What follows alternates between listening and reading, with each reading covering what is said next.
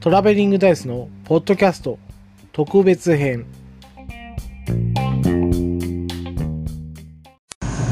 ガチマネガチマネガチマネガチマネえー、こんばんは。ガチマネのコーナーですね。今回はですね、国民的、えー、アニメキャラクター、第2弾という形で、あの、有名なですね、えー、国民的キャラクターの、えー、前の声優さんのバージョンで、えー、お送りしたいと思います。それではガチマネのコーナーです。どうぞ。あらら、のび太くんたら、わがままばかり言うて。はい、聞いていただきました。これドラえもんですよね。えー、しかも前の声優さん、大山信代さんバージョンのドラえもんの真似をしております。まあこれはですね、TKO っていうですね、お笑いグループがやってたあのドラえもんの真似、あららっていうやつがあるんですけども、これをちょっと真似してるだけなので、クオリティとしては全然、えー、似てないと思います。でもですね、ガチでやってます。まあこれはですね、決め台詞なんて絶対言いますけども、えー、ガチでやっておりますので、えっ、ー、と、一生懸命やりましたということを言って、言ってですね、本編に参りたいと思います。えー、本編参りましょう。トラベリングダイスのポッドキャスト特別編です。カミカミで申し訳ない。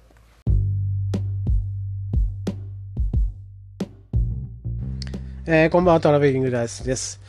今日はですね、何を話そうかなと思って、えー、ずっと考えておったんですけども、ちょっとネタが拾えなくてですね、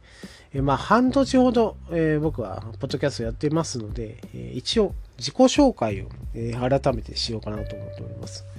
最初ですね、今度、ポッドキャスト始めようと思っておりますっていうですね、えこんな挨拶文から始まった、えポッドキャストなんですけども、え半年ですね、えこんな風にあの無駄に喋ってるようなペチャペチャペチャペチャ喋るような、え、男になってしまいましたけども、えっ、と、ご新規で、えっ、と、聞いてくださる方、まあ、えっ、と、他のポッドキャストですね、ベリーダイっていうですね、えベリーダイとは何だと、ベリーダイとは誰だと、えどんな男だと、まあ、男なのかなっていう風な感じで、え聞いてくださる方もいらっしゃると思いますので、えまずですね、え自分が、え僕がですね、トラベリングダイスという男がどういう男かというご紹介というかね、自己紹介をしようと思っております。えー、まずですね、えー、西暦で言えば1981年、えー、昭和で言えば56年、昭和56年ですね、の5月15日生まれ、えー、ですね、今年39歳です。えー、来年40、えー、ですね、初老の一歩、えー、と、先をこう、踏みしめようとしている、えー、39歳、アラフォーの男で、アラフォーもアラフォーです。末端のアラフォーですけども、えー、の男になります。えっ、ー、とですね、同じ誕生日なのは、これですね、結構ネタに使うんですけど、ネタといっても、そんな驚くほどではないんですが、え誕生日としては三輪明宏さんですね。01205の人と、えー、三河健一さんですね。ちょっとの人ですね。全然、あの、物合いが似てませんけどあと、藤原達也ですね。藤原達也さん。さんをつけるの忘れまさんだろって言われますけども、藤原達也さんですね。えっ、ー、と、圧倒的とかですね。えー、ザーザーとかですね。あの、ナレーションとあの効果音の話あのものまねをしてしまいましたけど、藤原達也さんですね。カイジで有名な藤原達也さんですね。同志だよの人ですね。はい。その方と、えー、キングヌーのですね、えー、ボーカルの方、まあ、の高い方の、えー、井口さんじゃない方ですね、えー、のボーカルの方と一緒のえー、誕生日だったそうそうそうたる面々と誕生日は一緒。で、まあ、出来事として言えば、えー、沖縄返還5月15日ですね。昭和40何年だったかな。に、えー、沖縄返還された、えーと、アメリカから日本に返還されたのが5月15日になります。で、えー、そんな日に生まれた、えー、トラベリングダイスという男がですね、ポッドキャストを始めたという形になりますね。で、トラベリングダイスっていうのはどういう、えー、とこから来てるかというと、僕はあの、水曜どうでしょうっていうですね、えー、大泉洋さんと、あと鈴井孝之さん、えっ、ー、と、藤村、えー、藤村、藤村さんとですね、えー、嬉野さんが、えー、4人でやってた、えー、やってたというか、今もやってますけども、えー、今月ですね、あの新作がまた放映され、放送されますけども、その、水曜どうでしょうっていうです番組の中のサイコロの旅っていうのが、えー、すごい好きなんですね。サイコロ振って、えー、行く場所を決める。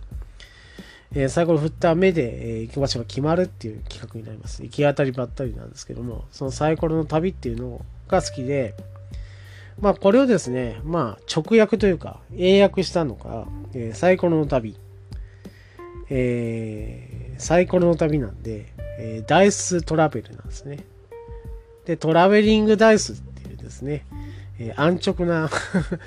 えー、ラジオネームしました。昔ですね、チェック・ザ・モーションとかですね、えー、いう名前にした。これはですね、本名の、えー、字面が、えー、あることわざに似てるので、チェック・ザ・モーション。えー、これがですね、あのー、字面というか、えー、自分の本名の、えー、文字がですね、えー、ことわざにあるんですよね。ことわざの文字の中で1個にあって、それを、まあ、えー、早口で言って、その、えー、音というか、読みの音を、えー、かっこよく言ったのが、チェック・ザ・モーションっていうあのラジオネームがあったんですけども、えー、それからトラベリングダイスっていう風な名前に変えました。で、そっからですね、えっ、ー、と、ポッドキャストを聞くようになって、で、えっ、と、リスナーとして僕は、えー、ずっと、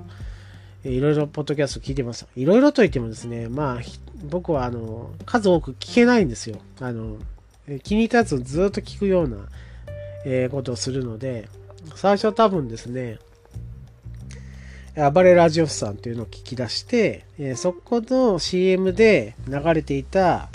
えー、オルネポですね。オルネポさんを聞き始めて。で、オルネポさんを聞き始めて、まあ、他にこうジャンルを聞きたいなと思って愚者の宮殿とかですね、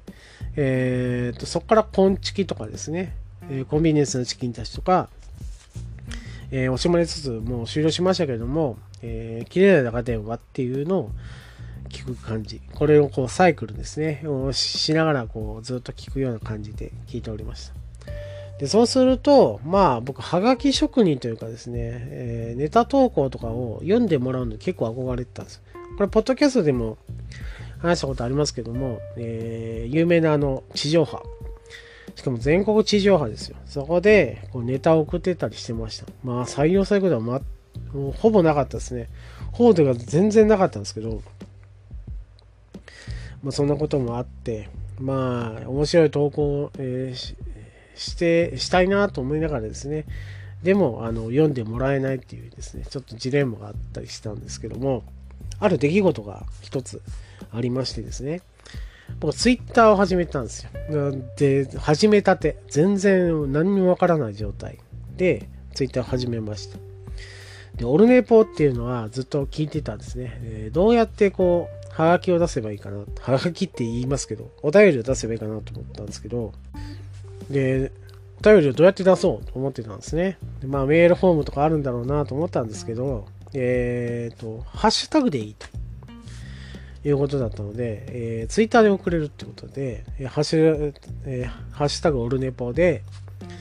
えー、ハッシュタグをつけて送れば、えーまあ、読んでもらえるよっていうふうな番組内で言ってたので、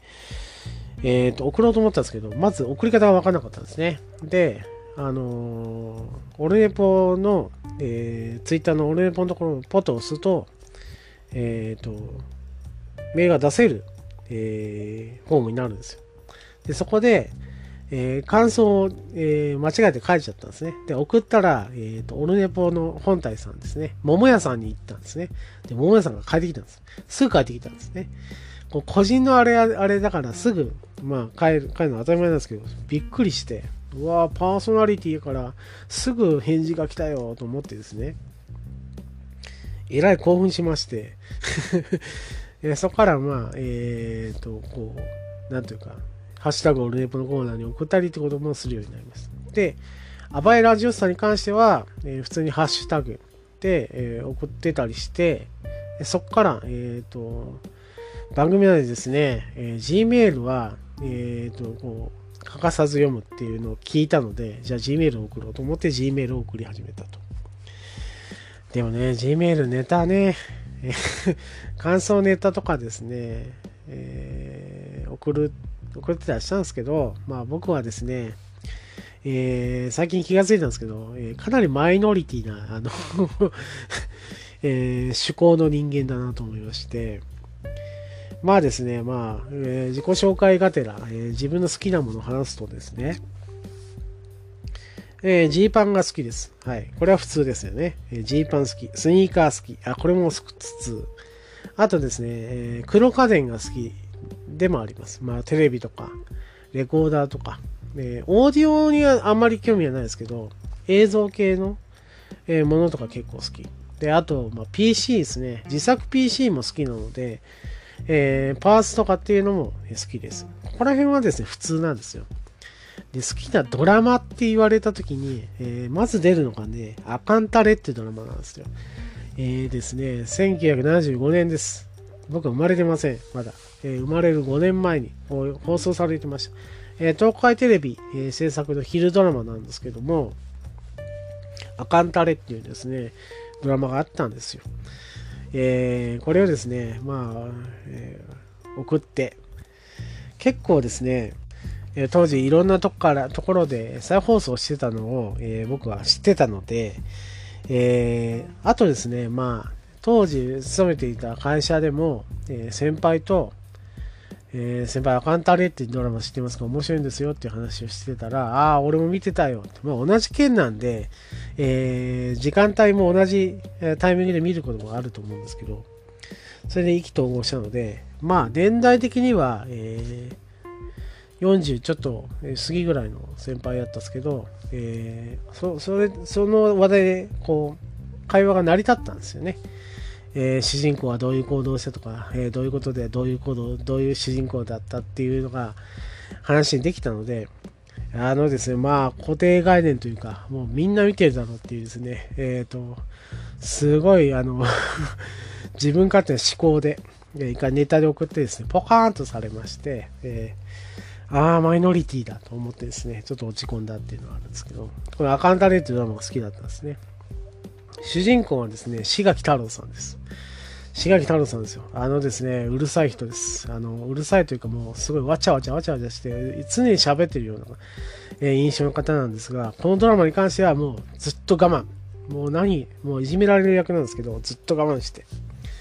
もう何でも、へえ、へえ、あの、関西のですね、船場の、えーと、話なので、へえ、へえ、つって、こう、あの、主人が言う無茶ぶりとかに、へえ、へえ、つって、えっ、ー、と、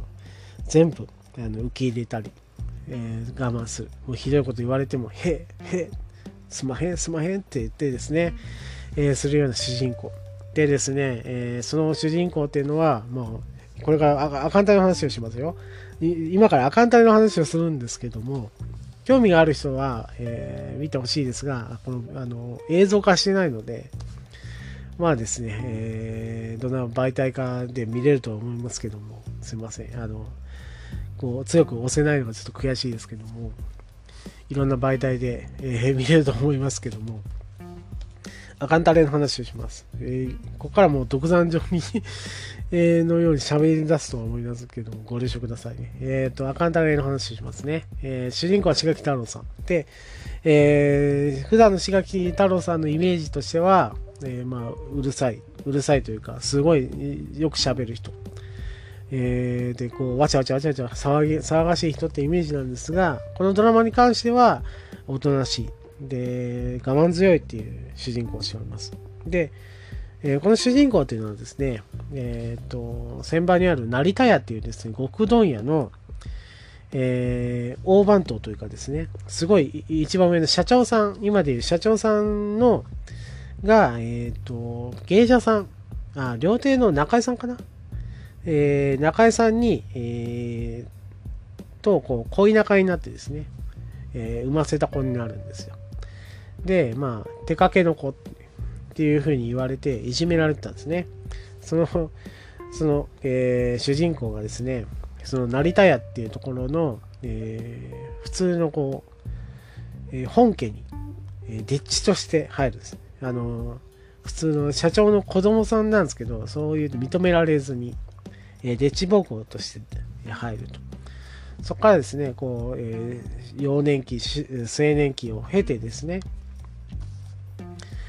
えっ、ー、と、まあ、えー、ヒット商品を作るわけです。極うどん屋さんなんで。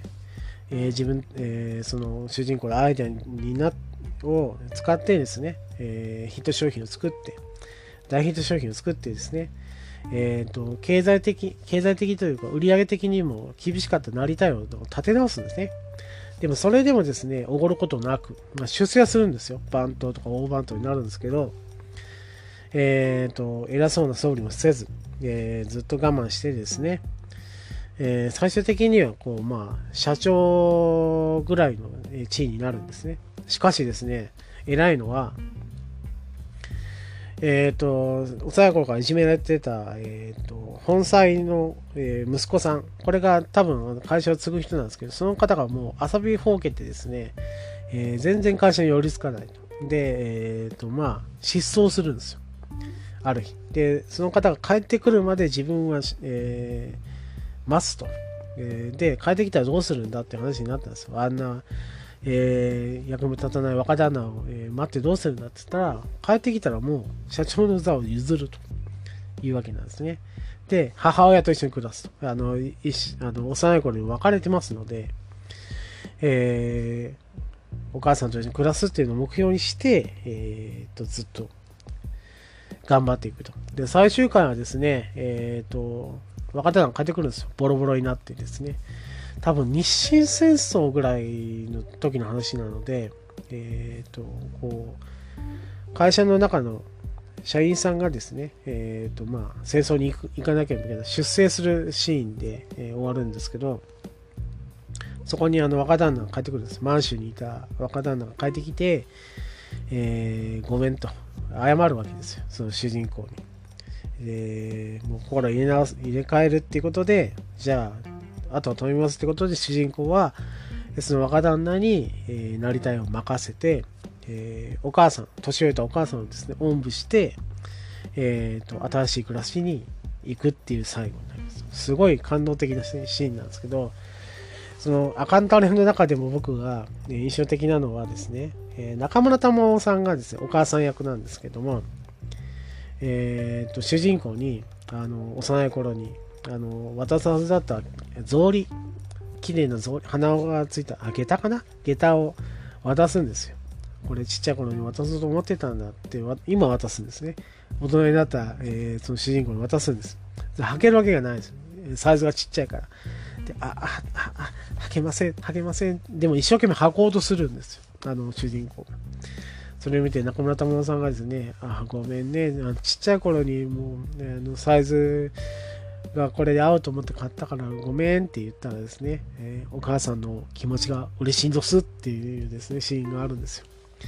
このシーンをですね、知ってる人の前でやると、えー、爆笑します。すごい、あの、あったあったって言ってくれるシーンがあるんですけどね。こんなこともあった。簡単な話をします。脱線します。だいぶ脱線しますけどね。えー、ということで、えっ、と、はがき職人を経てですよ。えー、で、まあ、えー、番組聞いてるうちに、まあ、参加したいなっていうのも、えー、頭に浮かんできました。どうやって参加したらいいかなと思ったんですね。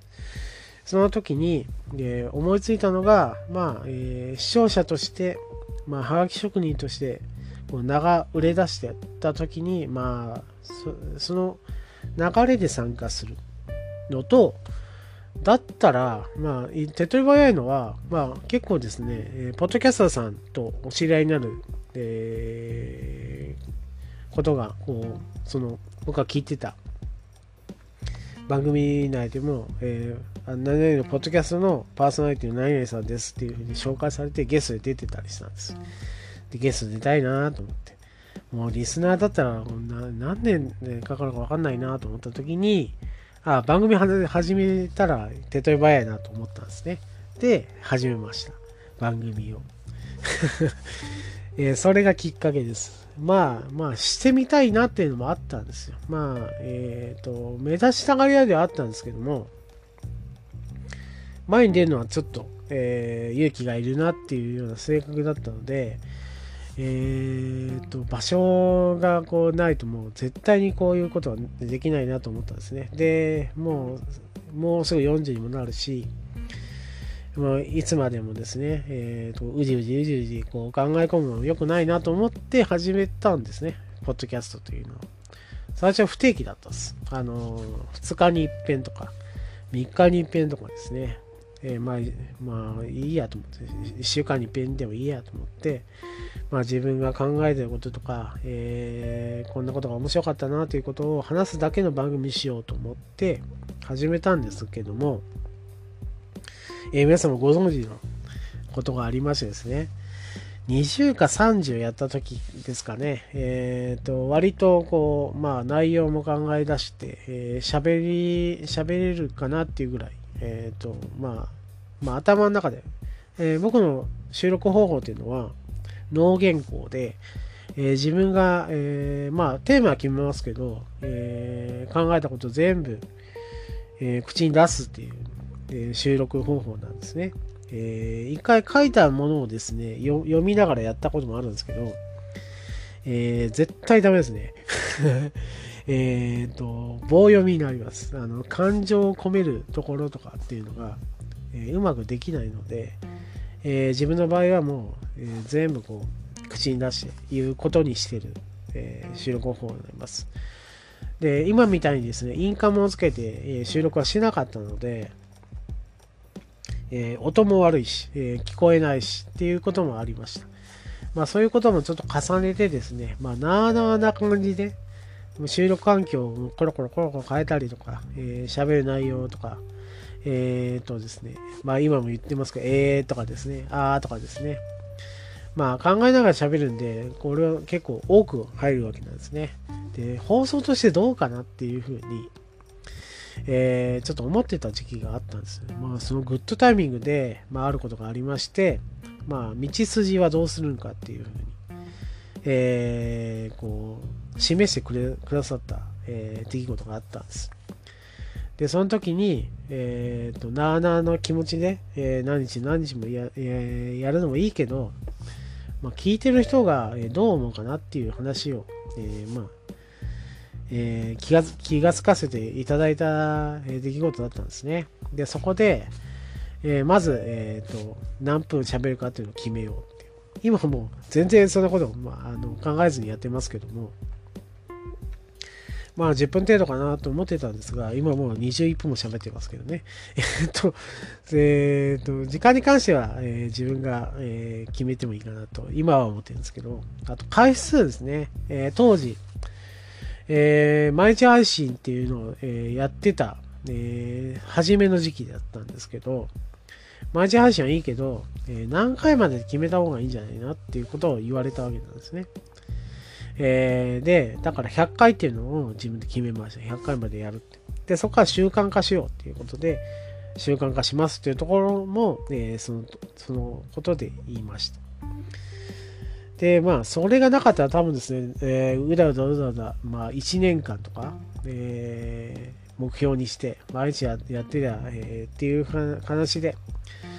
えー、喋ってたとは思うんですけども、それでまあ目標はでき、ですね、100回以降は、まあ、新番組という形で、まあ、構成も変えてっていう形で、今もう、えー、構成だけ、構成だけというか、構想だけで、新番組始めてられてませんけども、今特別編って形ですね。最初、最初ですね、えー、トラベリングダンスのポッドキャスト、カッコ仮。借り手つけたのは、えー、もうまだ、えー、仮面中ですよと。えー、仮面というか、えっ、ー、と、話すのもおぼつかないような放送になるかもしれません。ご了承くださいと。まあ、初心者マークをつけてるようなものですね、仮っていうのはね。で、えー、そこから、まあ、ある、えー、ツイキャスのイベントがあって、そこからもう仮を取りました。えー、ポッドキャストですっていうふうに、えー、自分で決めて、そこから、えー、毎日配信っていうのを始めて、それで、えー、と、100回まで、えー、やりまして、毎日毎日ネタを考えてですね、えー、もうすごいあの苦しい、生みの苦しみというか、すごい苦しい時期もありましたけども、それを経て、今特別編。新番組もですね、えー、タイトルまで決めて、えーと、どういう内容しようっていうのも、えー、番組内で言ってるんですけども、なかなかうまくいかないなっていう風な感じ。で、もう、えー、ぶっちゃけて言うと、この特別編っていうのがすごい心地いい 感じで、1週間に一遍話すっていうことで、ネタもですね、えー、構想しやすいんですよ。1週間に一遍ってね。えー、なかなか、あの、毎日配信っていうのは、毎日毎日ネタを考えないといけなかったのが、今、1週間に一遍っていうことで、えー、ネタも拾いやすいっていう風な感じでやって、やれるので、この特別編っていうのはちょっと、えー、居心地いいなと思いながらですね、えーと、あと何回かしたらやっぱり、えー、ぐっと決めてですね、新番組始めないといけないなと思い思いを巡らせながらですね、今やってるような状態になります。まあ、そこら辺の自由度っていうのも、ポッドキャストのいいところだなと思います。えっ、と、まあ、内容をこう、かっちり決めて、えっ、と、原稿を用意してっていうふうにですね、プロのこう、FM とか AM とかを目指すんではなくて、まあ、自分が面白いなと思ったことを、えーえー、話すだけ。これは自分のパターンになりますけどね。他の番組さんはすごい勝ち、きちい、えー、リズムをすごい勝ちしてから、えー、喋る番組がほとんどだと思いますけども、僕はこうやって、こんな風に、まあ内容がないときは、えー、どうしようかなと考えながらですね、まあ行き当たりばったりではあるんですけども、えー、トークするっていう方式をとっております。だいぶ脱線しましたけどね。これがあの僕がポッドキャストを始めたきっかけと、今現在、ポッドキャストをどうやって撮っているかっていう説明になりますね。え長々と,、えーと、僕の自己紹介になりましたけども、えー、以上で、えー、このトラベリングダイスという男、まあ、もう一回言いますとですね、トラベリングダイスという男です。えー、ポッドキャストをですね、3月末から始めております。えー、もう半年ほど経っておりますね。えー、で、まあ、112回、まあ、毎日配信、えー、と、あと、まあ、えー、不定期。で、まあ、特別編を合わせて110何回。えー、正確な数がよくわかりませんけども、110何回、えー、放送しております。えっ、ー、と、最初の頃の聞いていただければわかると思いますけど、えー、到底ですね、あの、ラジオができるような喋り方しておりません。でもですね、慣れてきたんでしょうね。この風に、あの、ぺちゃぺちゃぺちゃぺちゃ喋るようになります。えー、実際収録方法としては、えー、脳原稿、えー、で、え何も見ずに、え自分が感じたままに喋るっていう風な感じになります。えっと、録音環境のことを言いましょうかね。録音環境は部屋の中ですね。えっ、と、まあ、生活音がバリバリ入るような、え環境の中、インカムをつけて、え口元にですね、マイクを近づけて喋っております。だからですね、えー、鼻息、あと口息ですね、あとリップ音が、えー、多数入りますけども、えー、ご了承くださいという形で まあこういう方法ではないとですね、え結構声を拾いづらいんで僕は、ゴニョゴニョゴニョゴニョ喋る男なんですよ。まあ酔ったらでかいんですけどね、声がね。えー、でも酒飲んだらですね、まあ絶対内容崩壊するんで、えー、酒飲んでの、えー、収録は、え考えてはいるけど、まだやれてないですね。そんな感じの、えー、39歳、えー、来年40の男になります。えー、っと、まあ、見た目の話をしましょうか。もし街で声かけされた時に、えー、そんなことはあるかどうか分かりませんけども、まあ、結構でかい男ですね。えー、と声はですね、結構、なんというか、まあ、どうだろうな。普通の声なんですけど、えー、体はでかいですね。172センチ。えー、体重は100ちょっとあります。110代は言ってないですけど、100、この前健康診断で101キロだったですね。で、健康的にはどうかというと、まあ、体資本の、えー、仕事でもあるので、えー、体を常にこう動かしている仕事なので、なんというか、うーん、えー、ギリギリ OK みたいな感じですね。えー、まあ、えー、基準値、えー、ギリギリだっていうふうに、えずっと言われてますね。もうちょっとあの頑張って、え管理した方がいいよとは言われてますけども、まあ、体でかいですね。えで、メガネをかけてます。はい。それぐらいですかね、え特徴としては。まあ、街でですね、えー、そういう特徴があったらですね、お声かけください。多分僕じゃないかもしれないかもしれませんけど、そんな感じで、えー自己紹介という形で、えー締めくくらさせていただきます。次回も配信もですね、えーこんな風に、まあ、何の気なしに、え思いついたことを喋るようなラジオになります。これをもうね、え100何回も続けていますので、今更変えようったってですね、えできることではないと思うんですが、えー面白いことをですね、喋りたいっていうのは、えー自分自身の考えではあるので、えー面白いことをお伝えできるように、え日々努力していこうとかなと思っております。以上、トラベリングダイスの、えーポッドキャスト特別編、えトラベリングダイスの自己紹介会ですね、え改めて自己紹介をします。という回にしたいと思います。以上で終わります。ありがとうございました。トラベリングダイスでした。